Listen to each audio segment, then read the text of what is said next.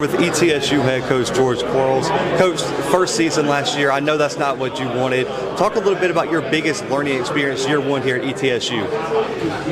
You know, learned a lot of things. Uh, I don't know what the biggest one was, but uh, I just think, you know, couple one is uh, getting everybody on the same page.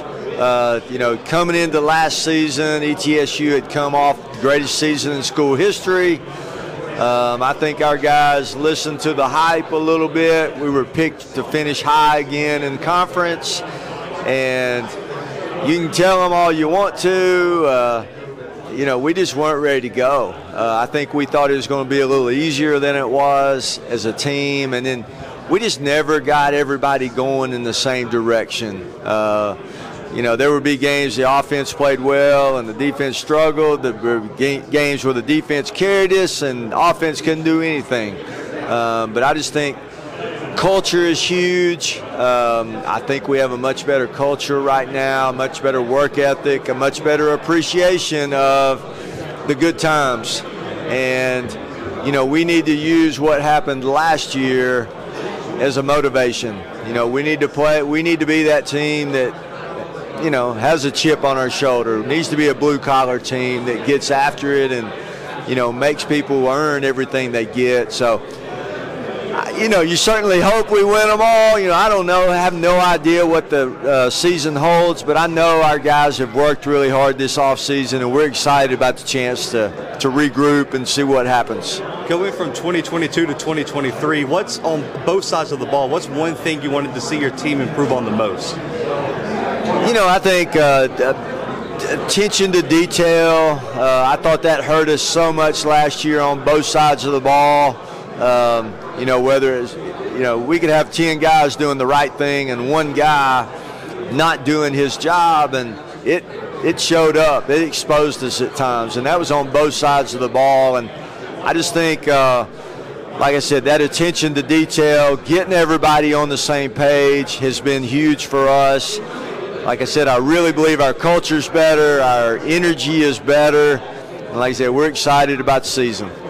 The quarterback position is so big. Of course, Tyler Riddell decided to end up coming back to ETSU. Talk a little bit about his development. He had a big year two years ago. Last year wasn't his best. Has he been taking that step forward this all season? I think so. You know, he's gained a little bit of weight. Uh, we've got competition at that spot. Uh, we brought in a, a transfer quarterback uh, Tim Dorsey. We brought uh, a year ago Baron May, who played a little bit, especially in the Mississippi State game. So I really believe there'll be competition, and whether it's Tyler or whether it's one of those other ones, we need to be better. And that's the same message I'm telling them.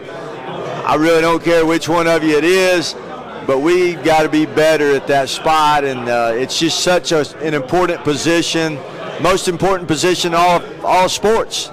And um, I think if we're better there, it gives everybody else hope and confidence. And, you know, I think you'll see some better results if we get better quarterback play. The transfer portal continues to explode. I feel like every time I talk to you, it's just bigger and bigger. Have you and your staff changed your approach at all in terms of how you're balancing the transfer portal with high school recruiting?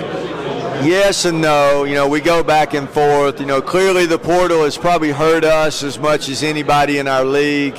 Um, you know, and I, you know, I still think you got to build your program off high school kids. And to me, a lot of the guys that we get out of the portal, you know, there's a reason they're leaving sometimes. And, you know, but, you know, I like the ones we've gotten out of the portal. You know, we've made it up uh, very clear what our expectations are as a player and as a person, as a student.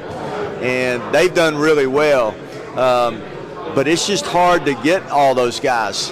You know, you spend a lot of time recruiting transfer portal kids, you know, and our success rate has not been real good with that. If we bring in 10 guys, sometimes we'll get two of them. You know, it's just it's a it's a lot of effort because other schools are paying them some money. Right. And you know, a lot of times we don't have the resources to be able to pay one, you know, whatever they're asking and you know, it's just, it's just tough deal.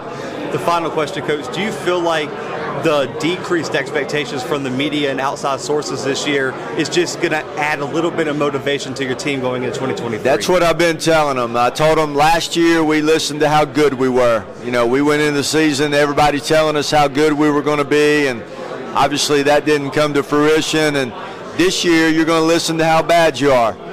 And you need to use that as motivation. We need to be a group that plays with a chip on our shoulder and just, you know, plays with a little bit of anger. You know, and I think if we'll do that, we'll be just fine. And the way they have worked in the off season, I believe we've taken that approach that hey, we've got to prove that last year was not us. We've got to be a much better team. Coach Quarles, I appreciate you joining me. Congrats on your first season. I'm looking forward to seeing you guys bounce back in 2023. Thank you.